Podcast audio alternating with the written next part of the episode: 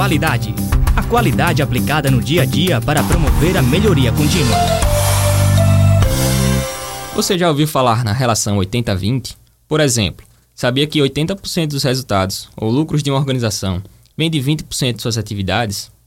Ou que ainda 80% das perdas são causadas por 20% dos defeitos? Nos acompanhe até o final e saiba mais desta história e qual a ferramenta utilizada para ajudar nessa análise. Hoje, o Nós da Qualidade vai apresentar o caso do buffet Gostinho do Céu, que tem como proposta oferecer ótimas comidas, como mini salgadinhos e mini docinhos, além de bebidas artesanais com preços acessíveis. Após a consolidação no mercado e o aumento da popularização da marca, Dona Ana viu a oportunidade de uma maior presença em eventos de médio porte, como casamentos, festas, entre outros eventos. Porém, consequentemente, viu a qualidade de seu produto diminuir. Assim, este aumento na produção não estava se refletindo no aumento dos lucros, como era esperado. Diante deste cenário, Ana e sua gerente Marta decidiram levantar alguns dados para verificar quais eram as causas e como poderiam obter melhores lucros. Após conversas com os demais funcionários, diversos eram os defeitos encontrados em seus produtos, como salgadinhos oleosos, docinho açucarado, comida estragada, bebida quente e até cabelo na comida. Contudo, ainda haviam muitas incertezas sobre esses dados, já que não tinham as respectivas frequências, ou seja, não sabiam qual era o defeito mais grave diante de outros sem importância. Portanto, como Ana e Marta poderiam priorizar os problemas para a tomada de decisão?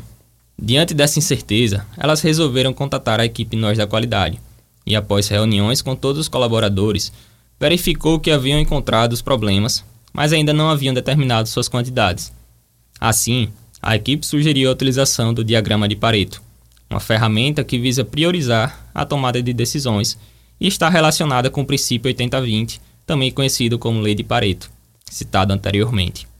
Esta ferramenta básica da qualidade é uma representação gráfica constituída pelas causas dos problemas e as suas frequências, sejam elas relativas ou acumuladas.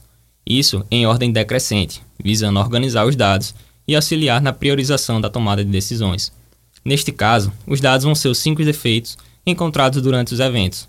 Para a construção do gráfico de Pareto, é necessário seguir alguns passos, sendo eles: o primeiro, coletar os dados, a serem analisados com a descrição do dado e sua frequência. O segundo, classificá-los em ordem decrescente. O terceiro passo, com os dados já hierarquizados, faça o cálculo da frequência acumulada, isto é, a soma da frequência dos dados anteriores com a do dado atual. Por fim, basta realizar o gráfico onde as colunas serão as frequências relativas, em numeral, tendo como referência os valores encontrados no eixo esquerdo, composto pela frequência de cada dado.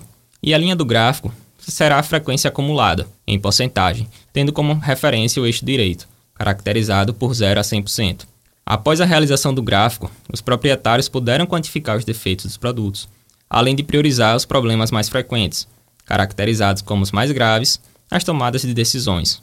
A proprietária informou também que, ao corrigir 20% das causas, conseguiu melhorar em quase 80% a qualidade final de seu produto. Assim, comunicou que vai continuar aplicando o diagrama para auxiliar na priorização das tomadas de decisões, além de conscientizar os colaboradores sobre a importância desse gráfico, para que sempre busquem a excelência de seus produtos. E você, meu caro ouvinte, se interessou mais sobre essa ferramenta e também sobre a lei de Pareto 80-20?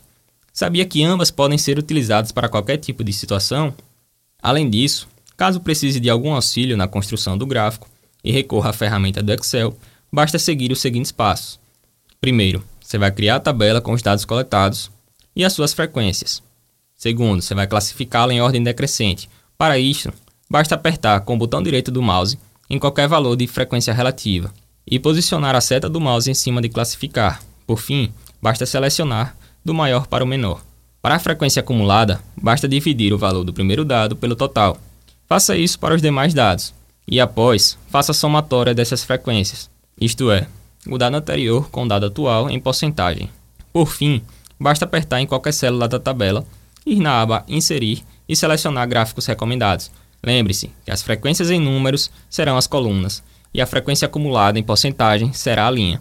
Gostaríamos muito de saber como ficou o gráfico de vocês. Ficaremos felizes se puderem nos enviá-lo por direct no nosso Instagram, arroba nós da qualidade, para que possamos te ajudar e tirar as possíveis dúvidas na criação dele.